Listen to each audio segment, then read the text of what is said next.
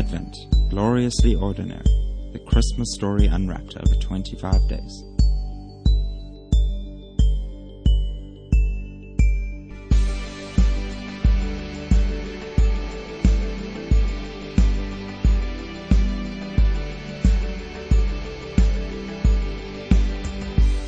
Well, we thought for this morning something different for our Advent podcast. And that difference is a little parable written by C.S. Lewis, the famous British author of the Narnia series, Fame. And uh, this is a parable called Xmas and Christmas, a lost chapter from Herodotus. So let's get into it. And beyond this, there lies in the ocean, turned towards the west and north, the island of Niatirb, which Hecataeus indeed declares to be the same size and shape as Sicily. But it is larger, though in calling it triangular, a man would not miss the mark. It is densely inhabited by men who wear clothes not very different from the other barbarians who occupy the northwestern parts of Europe, though they do not agree with them in language. These islanders, surpassing all the men of whom we know in patience and endurance, use the following customs. In the middle of winter, when fogs and rains abound most, they have a great festival which they call Xmas. And for fifty days they prepare for it in the fashion I shall describe. First of all, every citizen is obliged to send to each of his friends and relations a square piece of hard paper stamped with the picture, which in their speech is called an Xmas card. But the pictures represent birds sitting on branches or trees with dark green prickly leaves, or else men in such garments as the Niatirbians believe that their ancestors wore 200 years ago, riding in coaches such as their ancestors used, or houses with snow on their roofs. And the Niatirbians are unwilling to say what these pictures have to do with the festival, guarding, as I suppose, some sacred mystery. And because all men must send these cards, the marketplace is filled with the crowd of those buying them, so there's a great labor and weariness. But having bought as many as they suppose to be sufficient, they return to their houses and find there the like cards which others have sent to them. And when they find cards from any to whom they have also sent cards, they throw them away and give thanks to the gods that this labor at least is over for another year. But when they find cards from whom any pause paragraph. But having brought as many as they suppose to be sufficient, they return to their houses and find there the like cards which others have sent to them. And when they find cards from any to whom they also have sent cards, they throw them away and give thanks to the gods that this labor at least is over for another year. But when they find cards from any to whom they have not sent, then they beat their breasts and wail and utter curses against the senders. And having sufficiently lamented their misfortune, they put on their boots again and go out into the fog and rain and buy a card for him also. Let this account suffice for Xmas cards. They also send gifts to one another, suffering the same things about the gifts as about the cards, or even worse.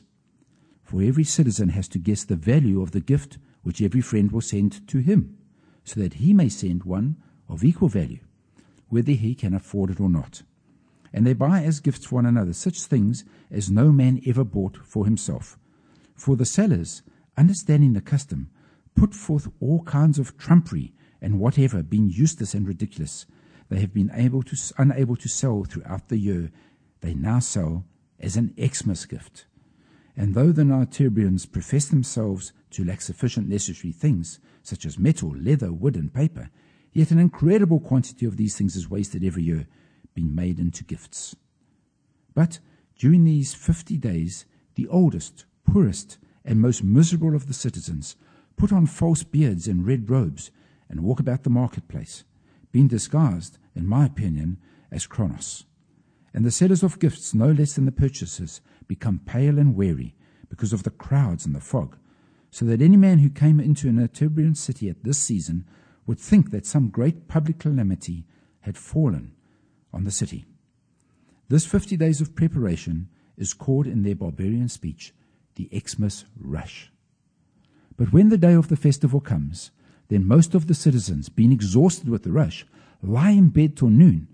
But in the evening, they eat five times as much supper as on other days, and, crowning themselves with crowns of paper, they become intoxicated. And on the day after Xmas, they are very grave, being internally disordered by the supper and the drinking, and reckoning how much they have spent on gifts and on the wine. Such then are their customs about the Xmas. But the few among the Naturians have also a festival separate to themselves called Christmas, which is on the same day as Xmas. And those who keep Christmas, doing the opposite to the majority of the Naturians, rise early on that day with shining faces and go before sunrise to certain temples where they partake a sacred feast. And in most of the temples they set out an image of a fair woman and a newborn child with certain animals and shepherds adoring the child. I myself conversed with a priest in one of these temples and asked him why they kept Christmas on the same day as Xmas, for it appeared to be very inconvenient. But the priest replied, It is not lawful, O stranger, for us to change the date of Christmas. But would that Zeus would put it into the minds of the Naturians to keep Xmas at some other time, or not to keep it at all. For Xmas and the rush distract the minds even of the few from sacred things. And we indeed are glad that men should make merry at Christmas. But in Xmas there is no merriment left. And when I asked him why they endured the rush, he replied, It is, O stranger, a racket, using, as I suppose, the words of some oracle and speaking unintelligibly to me. For a racket is an instrument which the barbarians use in a game called tennis. But what Hecataeus says, that Xmas and Christmas are the same, is not credible. For first, the pictures which are stamped on the Xmas cards have nothing to do with the sacred story which the priests tell about Christmas. And secondly, for the most part, the Naturians, not believing the religion of the few, nevertheless sends gifts and cards and participate in the rush and drink, wearing paper caps. But it is not likely that men, even barbarians, should suffer so many and great things in honor of a God they do not believe in. And now, enough about ned til